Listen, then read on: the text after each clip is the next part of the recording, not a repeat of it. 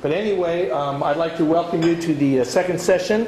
Um, Professor Fekete is going to speak on gold backwardation, its implications in certain parts of the market, and um, we'll hold the questions for the end. Uh, before our next break, and uh, I'd like to welcome again Professor Antal Fekete.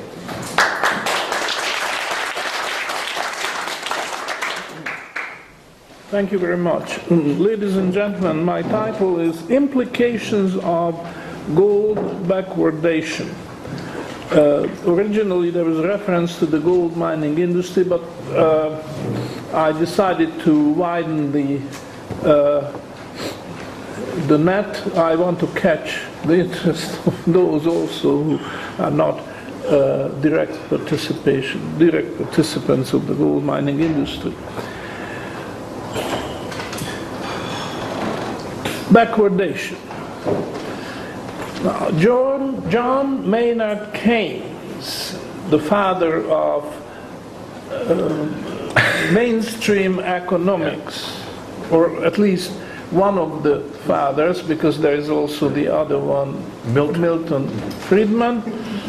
But John Maynard Keynes was the first. He wrote a book on, with the title of The Treatise of Money. It's a two volume work, and it was first published in 1930. And in this book, he talks about normal backwardation. Now, the word backwardation was, of course, in currency because the uh, futures market existed in agricultural commodities. They originated in the 19th century. Uh, I think Chicago was one of the uh, pioneers.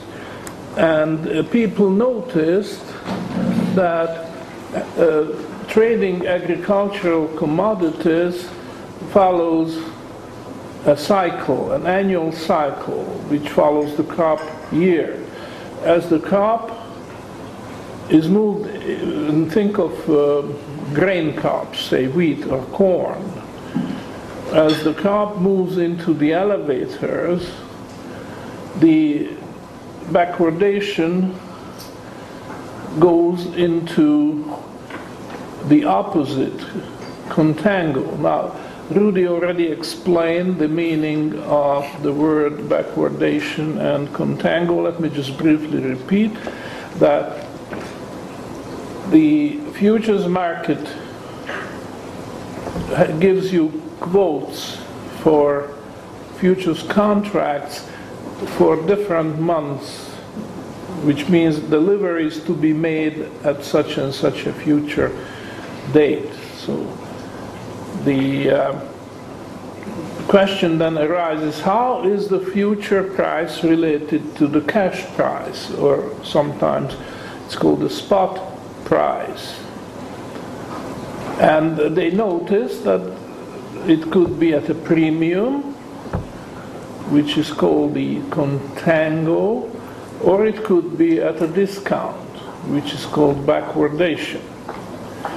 And Keynes, who was an extremely superficial thinker, to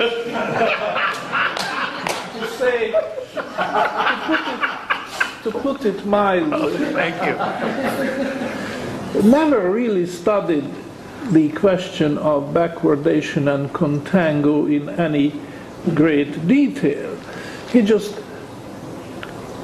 followed his own idea and he said that after all, what this thing is about is the speculators are enlisted to take over the risk from the producers. In other words, the harvest is brought in and it will be consumed during the next crop year.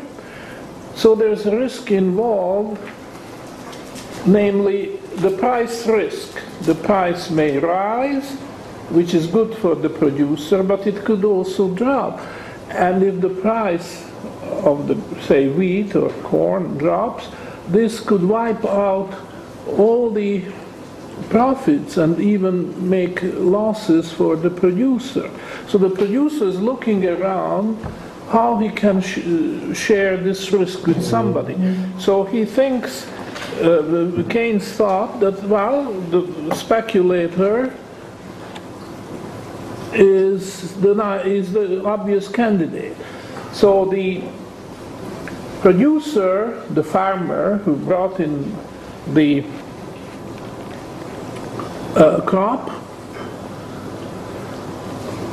offers an inducement, as it were, offers to pay an insurance premium to the speculator if he would buy the crop.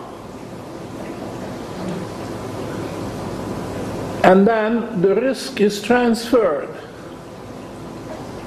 The farmer is no longer exp- exposed to the danger of a falling price. And if you carry this train of thought, you will realize that this means that the inducement to the speculator is that he buys the contract at a, at, at a discount. So in other words, there is a backwardation because the future price is going to be lower than the cash price. And he, he just left it there without any, any further analysis. And this is just the exact opposite of what is happening. Because in effect, what is happening is that there is a middleman. It's not just the producer and the consumer, but there's a middleman which, who is called the warehouseman. And the warehouseman is in the business of carrying the entire crop for the crop year until the next crop is brought in. And he's making a market. He's buying the cash and selling the future, or vice versa, depending on market conditions. And he has to be paid a profit. He's not a speculator, he's just the opposite of a speculator. A speculator is in this market for the quick killing. He is not investing in warehousing facilities, he is not investing in developing outlets or distributor uh, network. He is just buying a future contract if he expects the price to rise and selling it if he expects to the future price to fall. And he even sells the future contracts naked. And this term doesn't mean naked in the uh, literal sense of the word. It means that he does not have he is not the owner of the uh, supply which he's selling He's just selling because he expects to cover his short position when the market goes in his favor, or if it goes against him, then he would suffer a loss, but only to the extent of the difference between the cash price and the future price. So the important thing is that the three main protagonists of the drama of supplying the world with food, in this case, the producer, the consumer, and the middleman, who's the warehouseman. And this is uh, not only a legitimate business, but a most important business, because the producer is specializing in uh, producing and improving conditions for the production uh, of the, and then he wants to find somebody who will be willing to carry that uh, supply and sell it over a period of whole year. And a speculator also has a legitimate role, but it's quite different from what Keynes said that he's insuring, taking over the risk, and he pockets the insurance premium. This is not at all the case. The speculator is necessary to make the market liquid. In other words, the producer can sell forward on an instant. He doesn't have to look for and, and wait maybe days, weeks, or months to find a buyer. But the speculator is always there to buy at a price. So without speculators, the market would be, uh, would be exposed to frictions and it would not be smooth. And neither the producer nor the consumer could take it for granted that whenever the need arises, he can buy or he can sell at an instant. And, and this is a great service, and as I say, the speculator is playing an important role, but not the most important role, because the warehouseman is far more important because uh, people have to eat whether there are speculators or no speculators. Speculators do help, but the middleman is absolutely essential to have a smooth flow of grain from the producer to the market. So Keynes made a huge blunder, not the only one, unfortunately. Another, and this is just by the way, because that's not my topic here, but another huge blunder he made was the famous uh, phrase he introduced. He introduced the concept of wheat rate of interest, gold rate right, yes. of interest, corn rate of interest, copper rate. It's completely false concept. There is just no, uh, I mean, the, the tremendous misunderstanding of gold is that to talk about as if uh, it would be possible to have any other commodity but gold serve as money. The big thing about gold is, of course, the tremendous uh, over the ground supply of gold which exists. Gold is not being consumed the same way as other commodities. So the stock to flow ratio of gold is a, a, a large number. Nobody knows exactly what it is, but some people estimated the low end at 60, which means that 60 years of gold production at present rate of output would be necessary to replace the existing above ground gold supplies. Now, some other people would put this number higher and would say 80. And I've seen estimates even one, say 100, that's the high end. So it would take a century to replace the existing gold if you uh, carry down for 100 years at the same uh, constant rate of production we have presently. So whatever it is, it's a large number. Now if you take something like copper, you would not only uh, not have a large number, but you would have a small fraction. It, it could be just one third. Uh, in other words, uh, it is three months or four months supply which the warehouses in the world have of copper because the copper is being consumed so it's like hand to mouth whereas in the case of gold it's backed up now if the warehouse uh, stockpiles of copper was anything uh, near what gold is, the copper would be practically free like water is. Because there is this economic law called the marginal utility. And for copper and for all the other commodities, with the exception of the two monetary commodities, gold and silver, the marginal utility is declining pretty fast. Whereas for gold and silver, they are practically constant. Let's not quibble about it, whether it's constant or declining at the slowest rate which uh, exists in comparison with the others. But the fact is that the marginal uh, product, the marginal, um, uh, marginal, Utility. Utility. utility. Marginal branch. marginal utility, sorry about that. the marginal utility of gold is pretty constant, whereas all the others decline fast, and that is the reason why gold has become the fundamental reason why gold has become money, and the others, even if they were tried out as money, as a matter of fact, copper was tried out, and iron was tried out.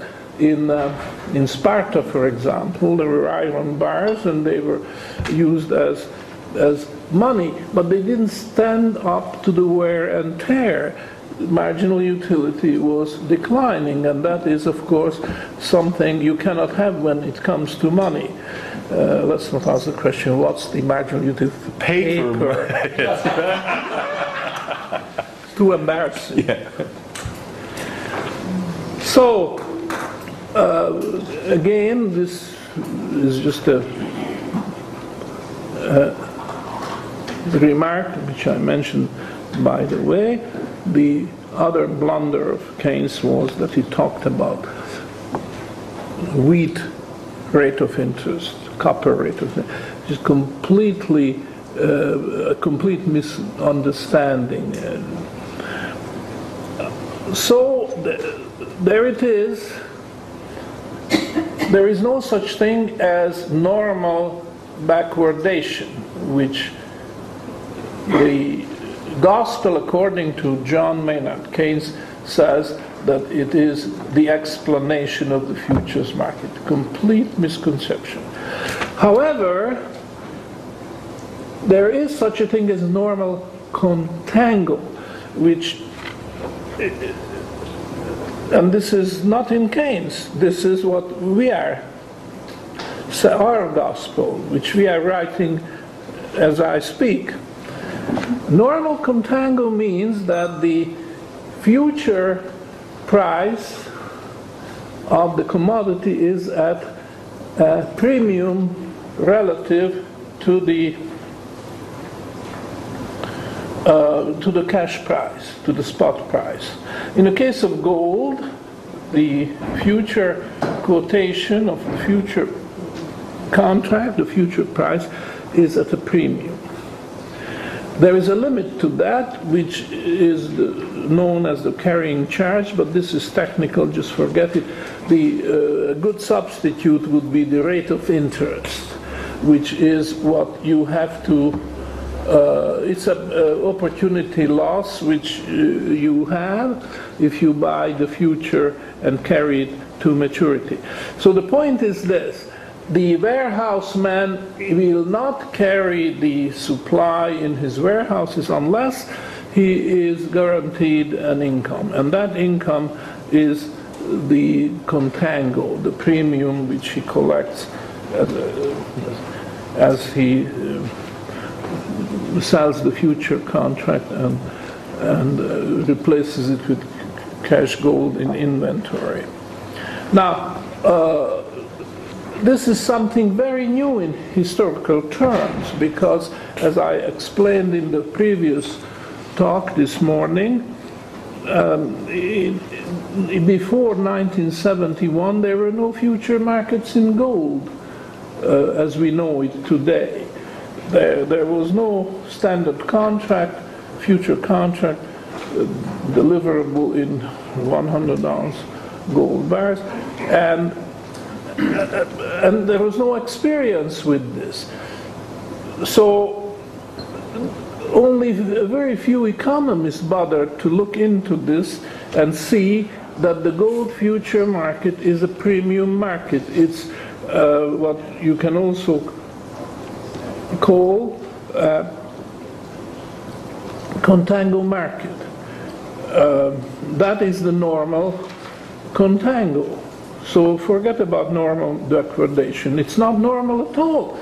Contango you can interpret as an indicator showing that there are healthy supplies in the warehouseman inventory. And you can count on this inventory that it will always be available at a price. This is why the warehouseman carries the inventory. Now, on the other hand, backwardation in the case of gold would be an abnormal condition because we know that gold exists above the ground. What has been mined historically, by and large, is still available. So it would be a contradiction in terms to say that gold is at backwardation. Because this means that all of a sudden the gold which be, exists above ground disappeared, no longer available to the market. Could this ever happen? Well, sad to say it could, because the governments have a wonderful invention, according to Ben Bernanke, called the printing press, which could flood the world with dollar bills at uh, Uh, practically zero cost to the government. And when the government goes all out and prints the dollars, then gold will just disappear. I am one of those who do not believe in price of gold going to infinity. That's not what is going to happen. What is going to happen is that from one day to the next, gold will not be available in exchange for paper dollars at any price, just like it happened in Zimbabwe. The Zimbabwe dollars uh, I mean, it doesn't make to say that it will take infinite amount of Zimbabwe dollars to buy gold, because gold is simply not available in exchange for Zimbabwe dollars, period. And exactly the same thing will happen uh, to the US dollar. So this idea of gold going uh, through um, zigs and zags to infinity is, is not a, a, valid model. I think it will be an, an absolute surprise to market participants when they just wake up one day and the uh, gold futures market disappeared because nobody will exchange uh, gold for dollars anymore. Now, uh, this doesn't mean that you can expect this to happen this year or next year or any definite time in the future. We don't know how it will happen. But I think uh, this idea of gold going to 2,000 and then 5,000 and 10,000 and then 30,000 is, is uh, a very uh, unrealistic model in my view. And I can back it up with an argument, not now, but if you're interested, we'll have opportunity to talk about that too. What happens is that there will be a tug and war between paper and gold. But it doesn't mean that gold will accelerate in price and, and then go through these quotations of tens of thousands of dollars. I, I don't see that.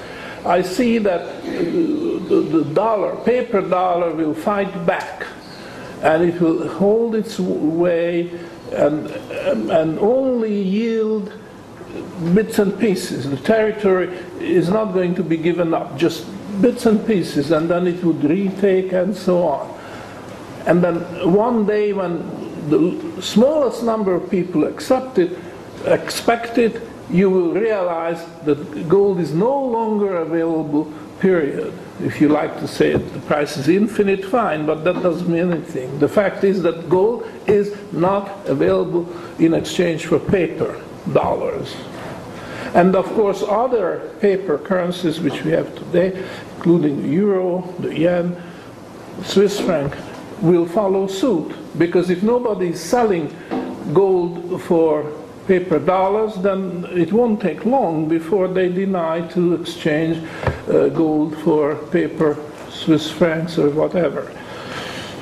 So that's my view, and this is the, there is a measure for that, how close we are to this. It's not a very precise measure, but it's the best measure we have uh, up to now, is the basis. Because the basis is that difference between the future price and the cash price. If it's positive, we have contango. A top, uh, upper limit of that is is the roughly the rate of interest. If contango, the premium on the future approximates the rate of interest, we are talking about a full uh, contango. That it won't go higher than that. The premium is limited by the carrying charge, which by and large is the same as the rate of interest. And I'm not going to go into the argument. Relatively simple argument will convince you that the there's an upper limit to the to the contango, which is the carrying charge.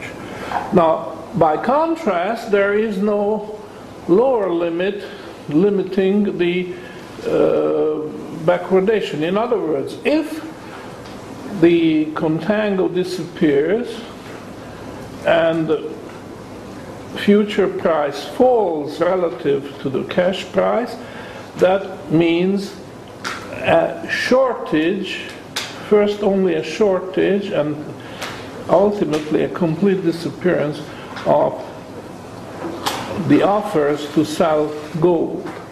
And that's backwardation. And you might ask, okay, what is the measure?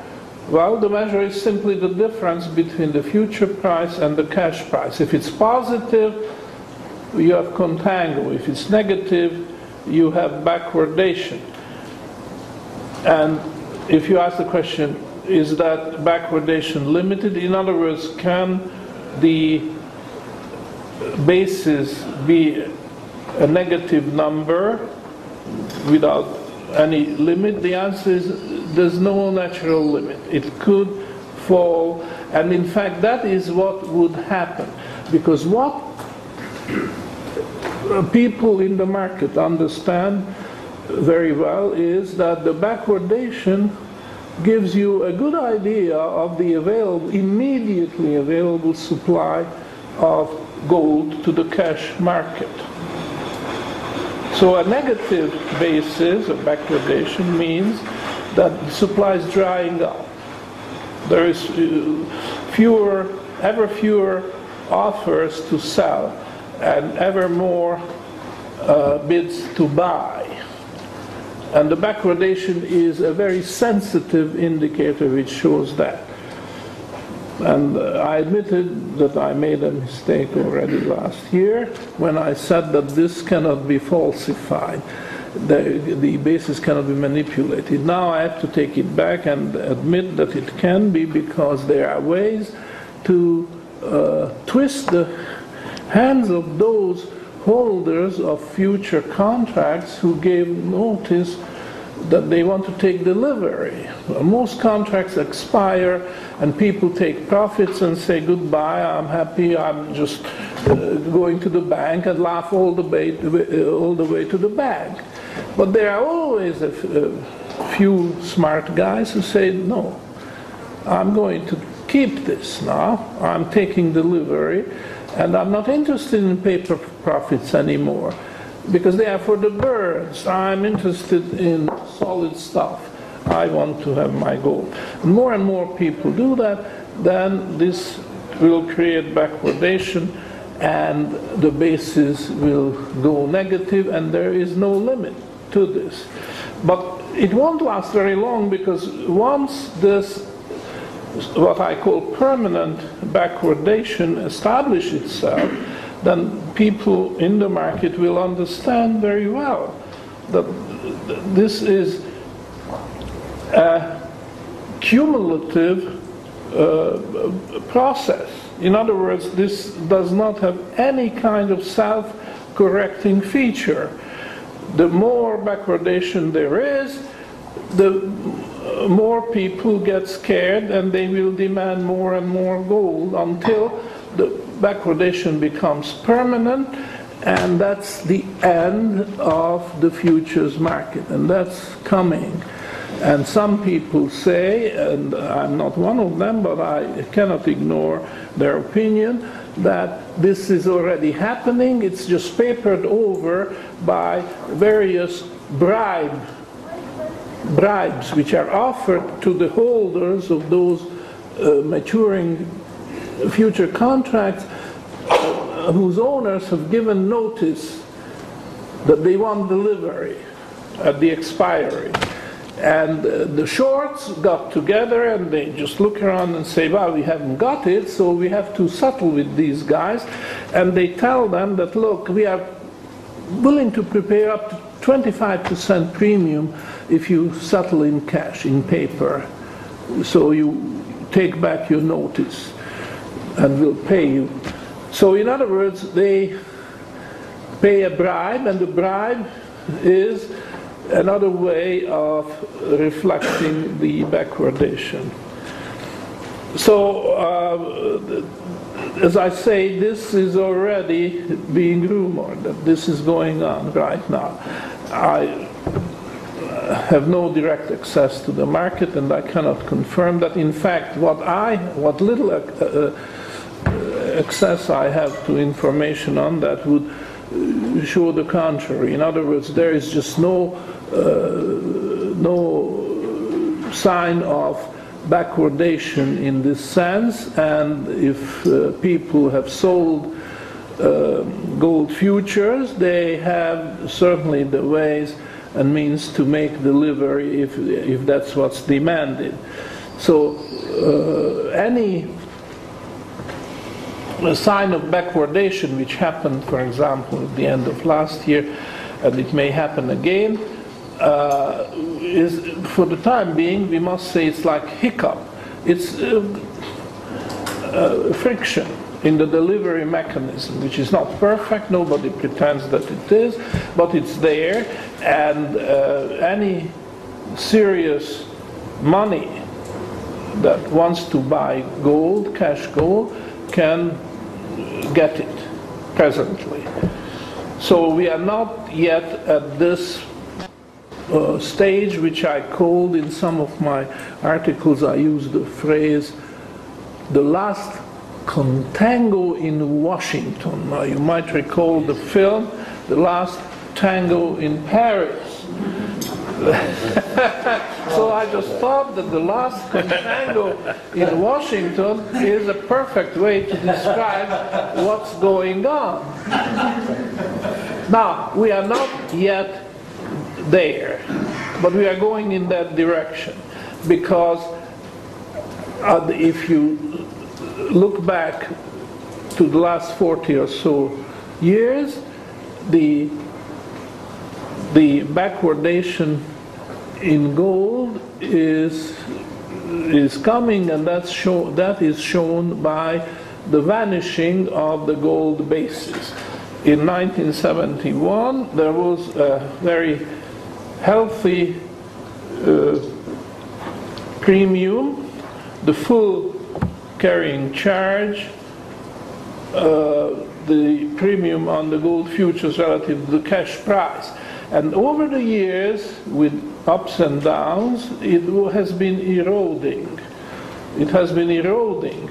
Now, what you are really interested in is not the absolute number of the premium, but it's the percentage of that premium in terms of the rate of interest.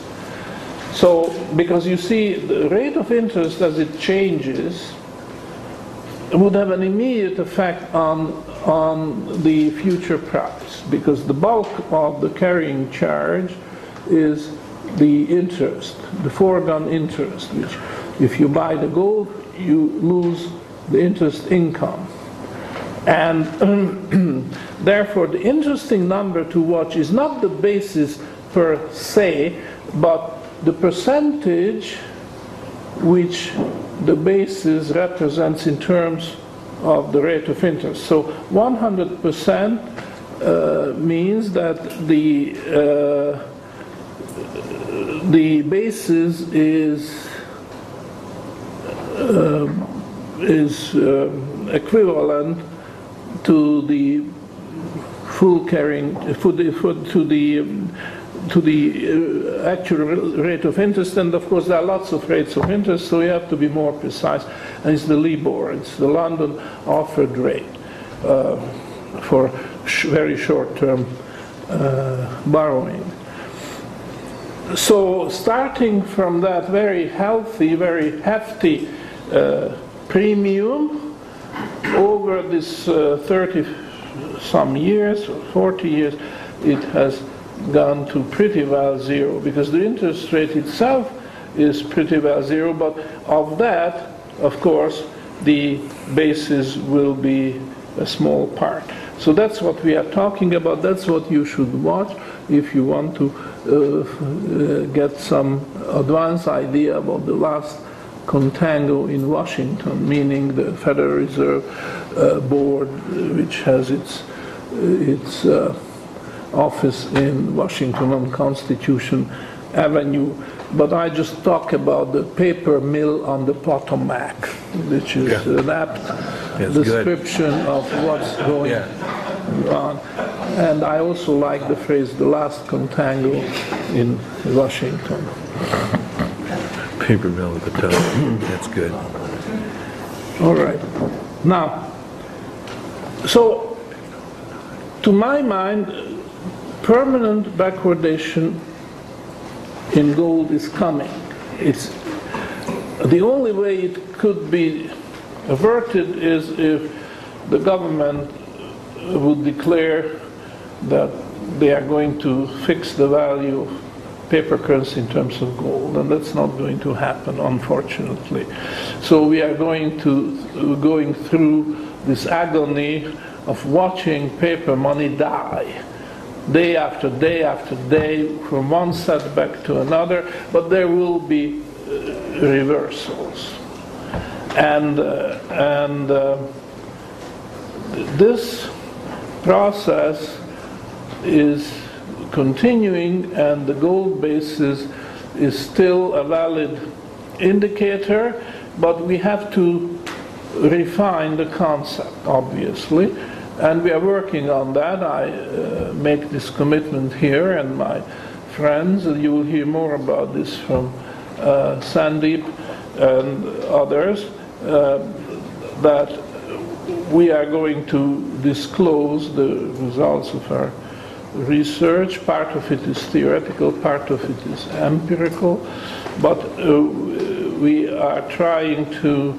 uh, find the right explanation for everything what happens in the market. We are very careful because these things, the results of our research have to be double checked. So we are not going to make immediate releases of uh, something because, but the com- commitment we make here is that if we come back next year to Canberra number three, then of course we'll bring you up to date again. And, uh, and uh, if any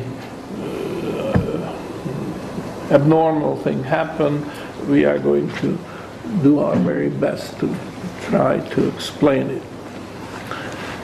All right, now I uh, will say a few things uh, about the gold mining industry, which is, of course, a very important part of the Australian economy, but it also is very important, for instance, in China, which uh, from nowhere came uh, with a vengeance, and all of a sudden it's the greatest gold producer. Nobody would have predicted that 10 years ago, but it's happening.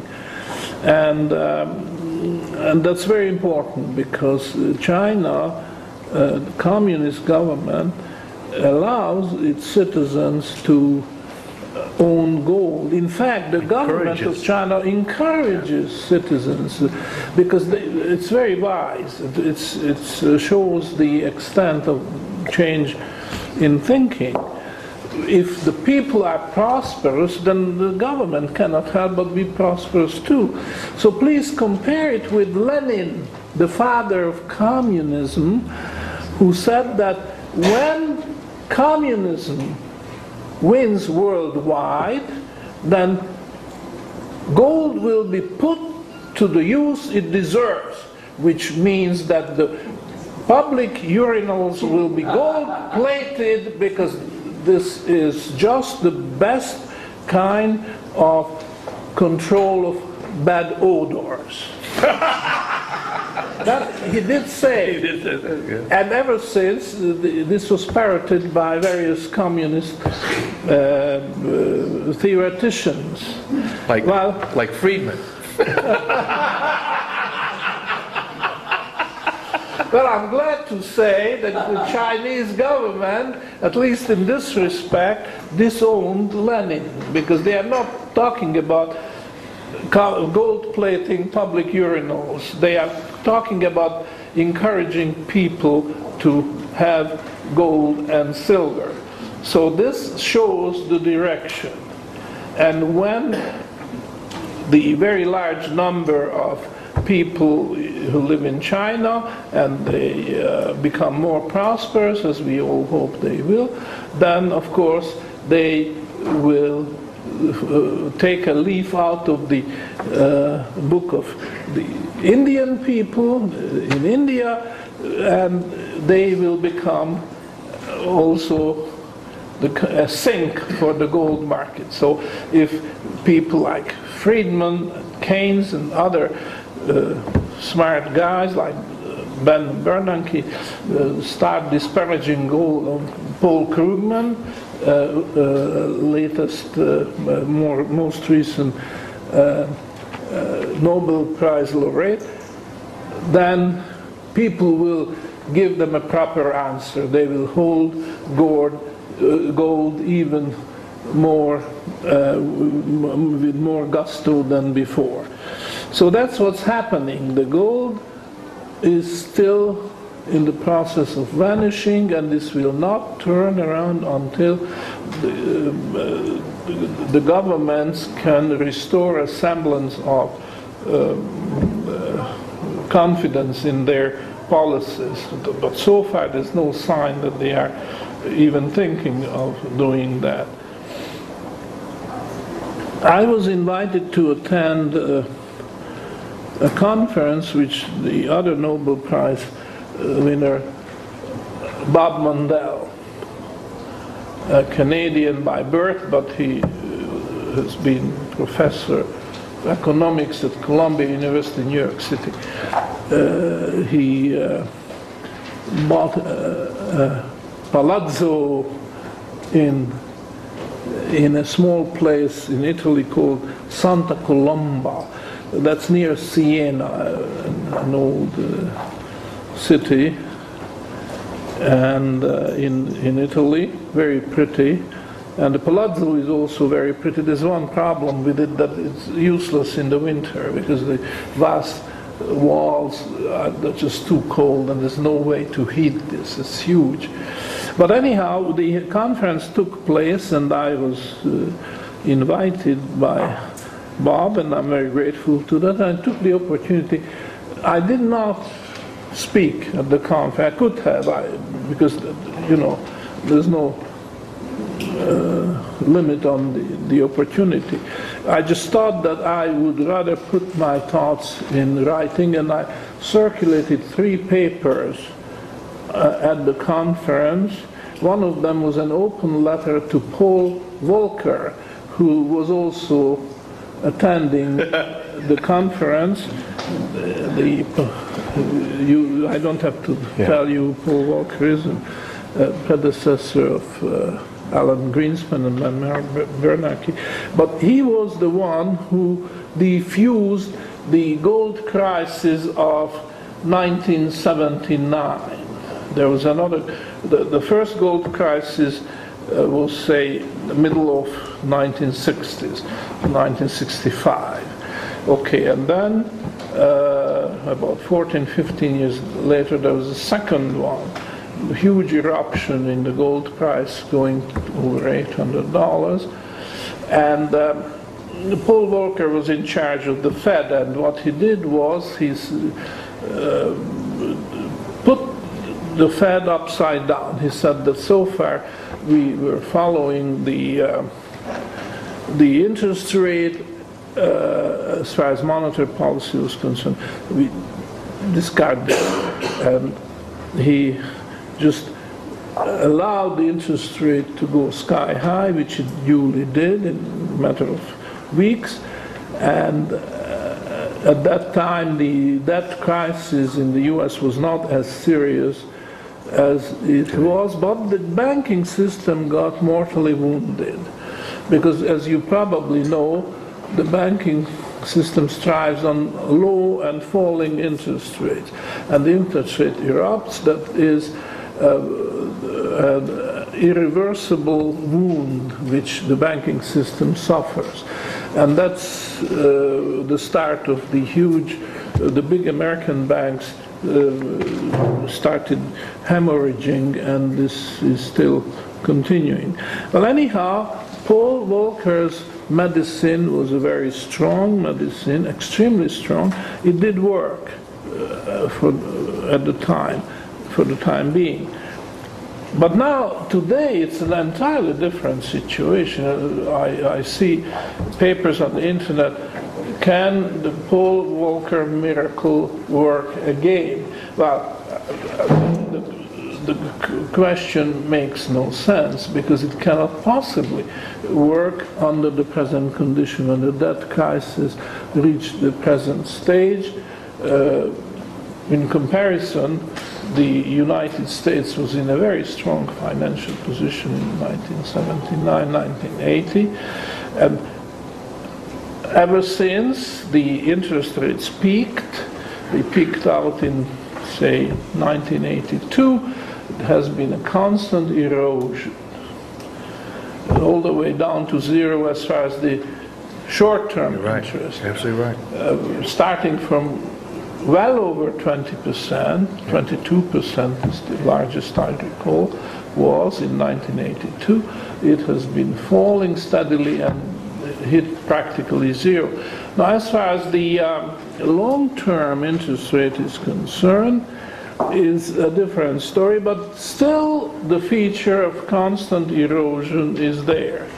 And um, it's still continuing. It means it's, it's, an, uh, it's abnormal because you would expect that the bond market or the market in US Treasury issues is weak under the present circumstances.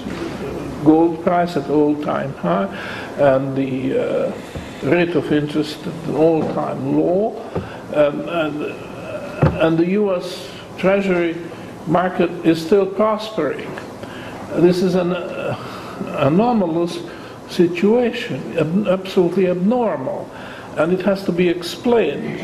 And I, I am suggesting it to you that the explanation is that the uh, uh, that the Federal Reserve Open Market Committee, which is the engine of monetizing government debt, is offering risk-free profits to bond speculators. Now you have to think uh, about this. Uh, it's not something you immediately understand, but the fact is that the speculators are much, much smarter than the central bankers.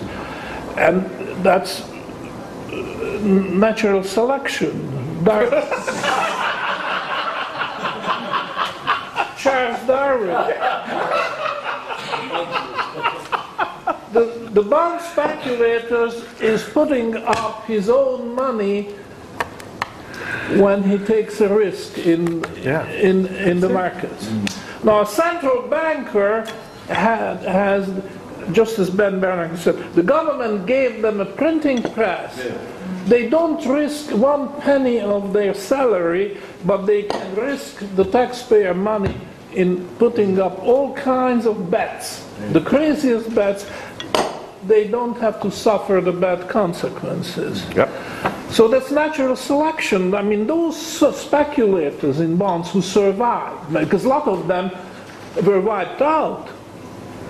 don't make the mistake to assume that every speculator has to uh, have a textbook and just learn it and then goes and speculates and he's all right ever after. That's not the way it goes.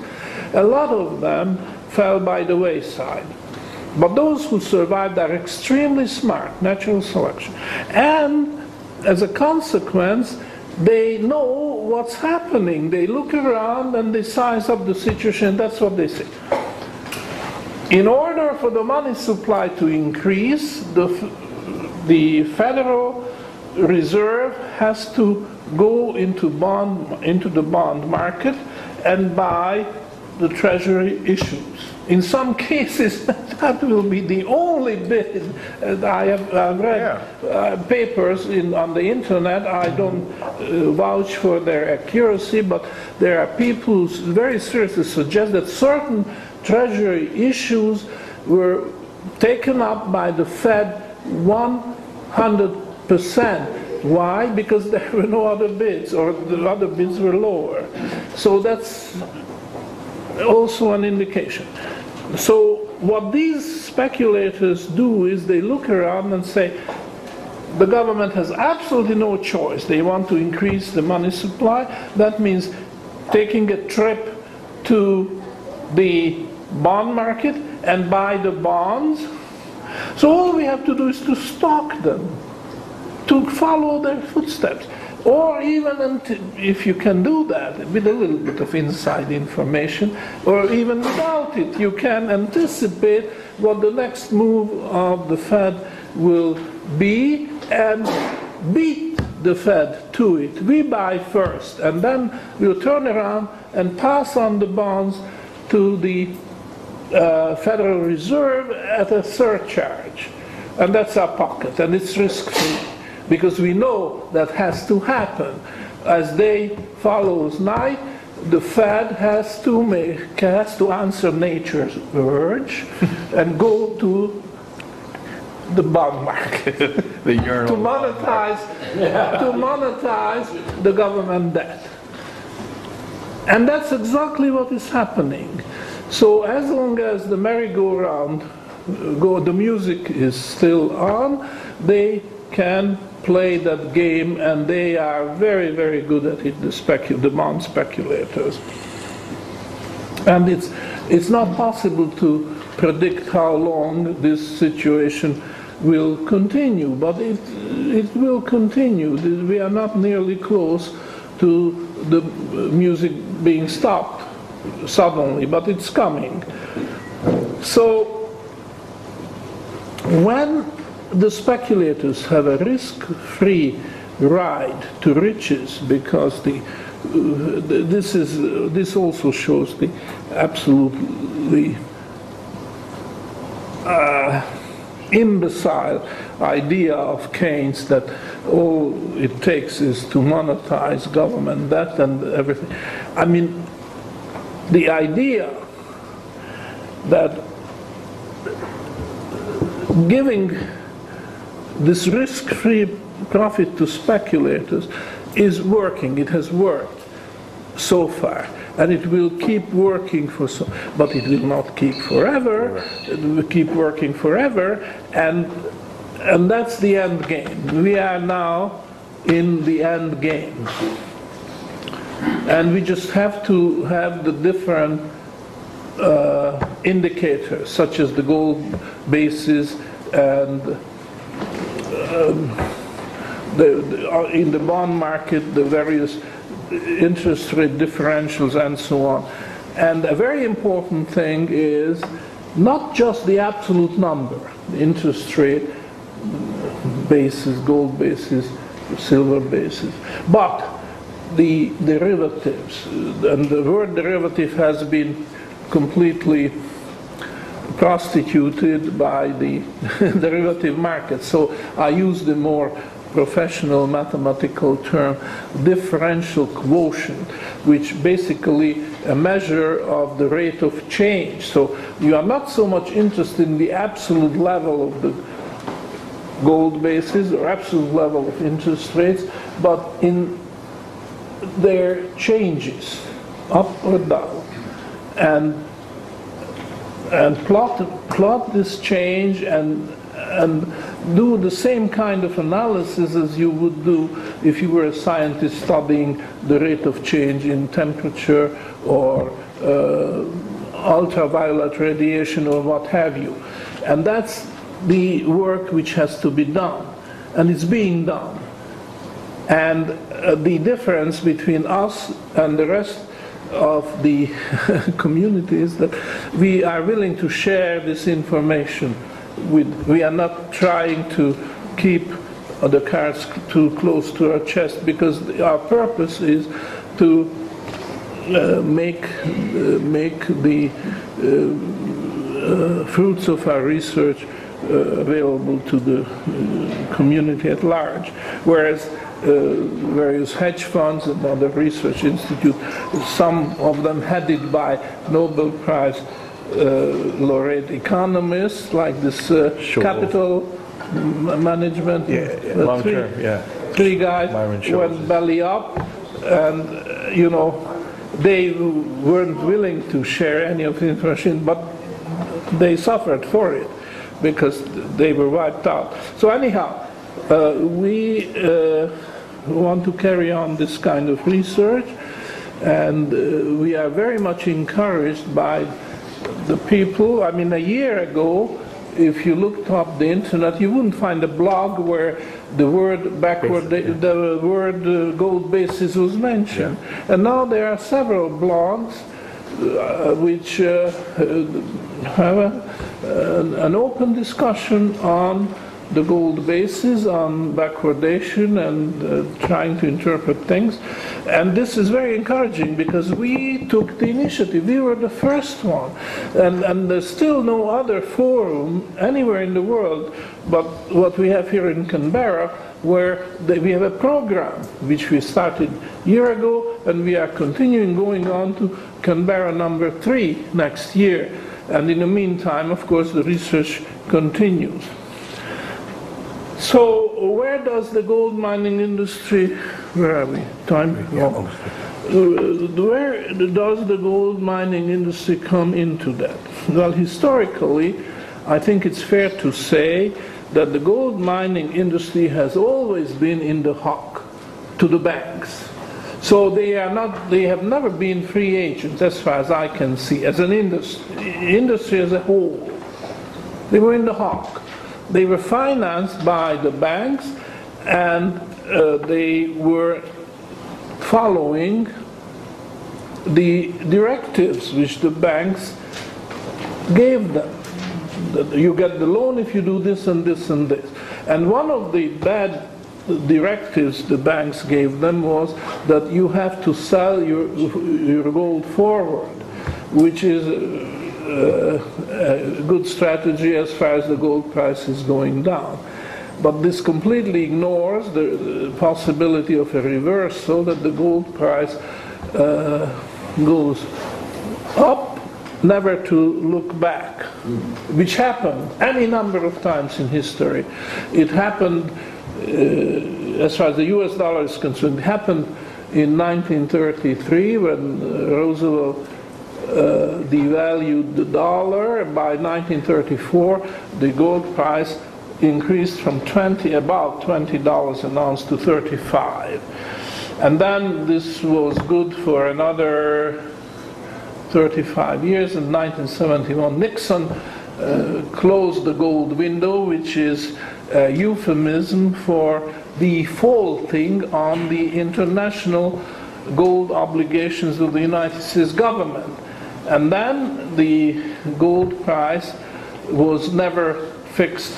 Actually, it was fixed uh, for a very short, brief period uh, at $42.22. Imagine the smart guys who figured this 22 cents, where it has come.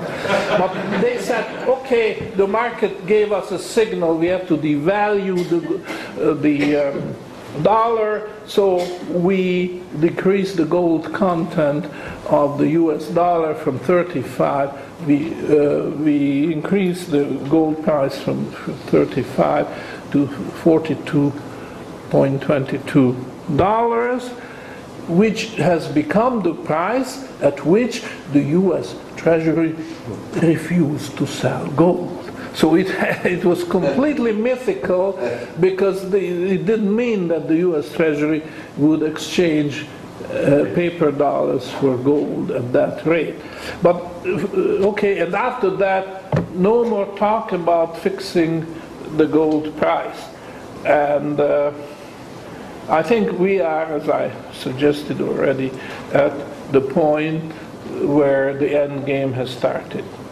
Now, the gold mining industry has gone through phases, and I'm not he- here to analyze these phases, but but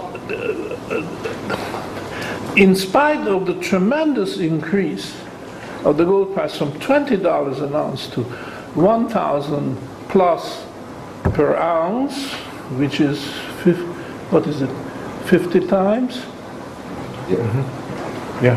50 times increase, and not in so many years, because we have to go back to 1933. Gold uh, at the beginning of the Roosevelt administration was 22, $20 an ounce, roughly. So, okay, you might expect that the gold mining industry benefited tremendously uh, with that kind of price increase. And that was not reversible. I mean, once gold went up in price, it, it pretty well stayed, uh, apart from minor fluctuation. Now, that's not what happened. The gold mining industry got deeper and deeper in, in this kind of quicksand because they had a suicidal policy. They were willing to sell gold at the new high price. Just say, that's wonderful, we have this profit. And now, if you think back that in 1907 1969, the gold mining industry was selling gold at $35, and then the market went haywire in 71 after the US default.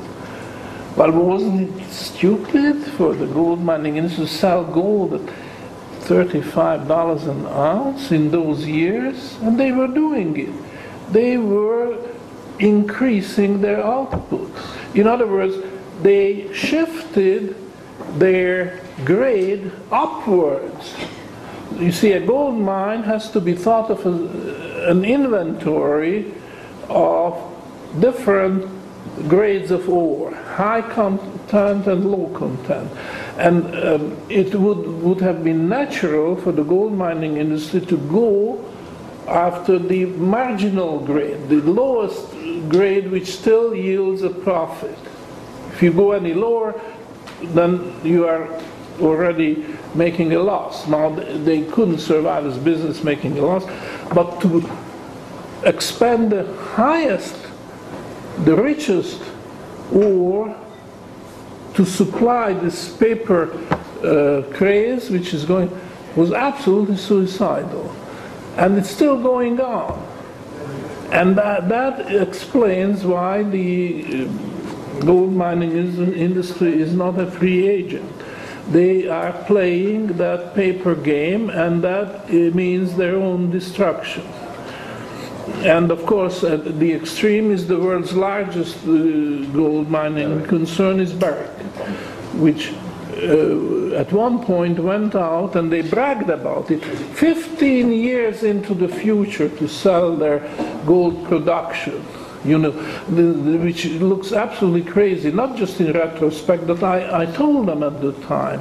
In person i went to see uh, jamie Sokalsky was at that time the chief financial officer he got promoted because he brought in this crazy idea of uh, what they call uh, hedging. Well, it's not hedging at all. It's just the worst kind of um, uh, killing your resources. The the uh, goose which is going to lay the golden egg. So that is the brief uh, description of the history of gold mining is, they would be in a wonderful position to take the gold basis and take it as their clue to vary the grade which they are going after. If the gold basis suggests that they should go to the lower grade, they shouldn't care about paper profits. They, they are the par excellence candidates to carry their book in gold units. And they don't do that. They carry their books in dollar unit, paper units, which is meaningless. And they are expanding their very precious gold ore reserves in support of this paper game, which is going to end badly, as we all know. So the, the, yeah, there is no hope. There is no hope that the gold mining industry will uh, straighten its back and say, no, we'll be behaving upright from now on and we are going to protect the shareholders' interest. They're just selling it out as if this was just chips. Well, I, uh, I'm sorry to say that. I wish I could say something more encouraging, and I'm not referring to the Australian gold mining simply because I don't know enough about it. But I, I would be quite surprised if uh, I saw any, if, if somebody told me that there was some initiative that the Australian gold mining industry would uh, pay attention to gold basis. So one of the things which I was hoping would come out of this uh, seminar is that the Australian gold mining industry would pay attention to what we are talking about here. So please let me know if this is happening, and I will be very, very happy if uh, uh, a meaningful uh, discussion. Now I promised time for uh, for uh, questions and answers. So this uh, I don't know how much time we have for Should we do that. five? Five minutes. We'll do five minutes for questions and answers, take it from the floor. And we could continue perhaps in Later, the yeah. afternoon. Yes, Louis, please. Okay. Professor, what your view of um, gold mining companies, or let's say a particular gold mining company, be as negative if they don't have any debt? Or if they don't have anything to do with the banks? Because obviously, part of your rationale for, I think, what you're saying, that gold mining companies are, what they are, because the banks control it. What if a company is, doesn't have any debt? Uh, I'm not against that per se.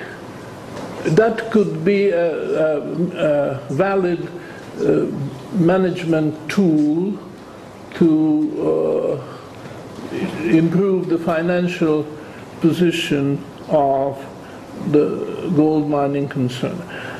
What I'm saying is that in a falling interest rate environment, for the gold mining industry to carry debt, which is not gold based but paper based, is, is absolutely suicidal because they are destroying their own capital without knowing it. And they are the best placed of all the industries or enterprises in the world to avoid that trap because other enterprises suffer from the same uh, problem that under a falling interest rate structure they are destroying their capital. But the gold mining industry could make an announcement today and say from now on we carry our, our books in gold units. So we don't care if, if uh, the books show losses in paper dollar terms. The important thing for us is that we show profits in gold terms. And if they did that, that would change the whole landscape overnight. And they are not doing that. They are not even consider doing it. And, and that is suicidal. So to take on that with a falling interest rate structure is, is something they should avoid. And not just they, but any other business. And they are not doing it. I don't know if this answered your question. Yes? Uh, I just make the, the point that very few Australian companies um, have any forward sales anymore. Uh, they haven't had that for quite some time. Um, There are occasional companies uh, which have taken what are called gold loans, where they basically, they borrow the gold, sell the gold, and um, pay the gold lease rate, which is a very low interest rate, obviously, and repay that loan in gold. Um, Some of them are done in the forward markets, um, but many of them are done in the option markets now, where, where people are buying puts to, to cover um, any exposure. And, and that's just for development of new mines. But uh, it, it, there's, there's very, very little um, in the Australian market at the moment. It's for forward sales. He says saying that the Australian uh, gold mining industry is doing very little forward head, forward sales anymore. They're moving to other methods of uh, financing exploration. Well, uh, Barrick, Barrick is doing the same. So they, uh, I think it's a very I mean, that was a complete failure, this, uh, this uh, uh, idea of of hedging. Buying all the hedges back. Well, I still haven't brought them all back. They have, yeah, they have bought them all back. Yeah. We have, um, when I was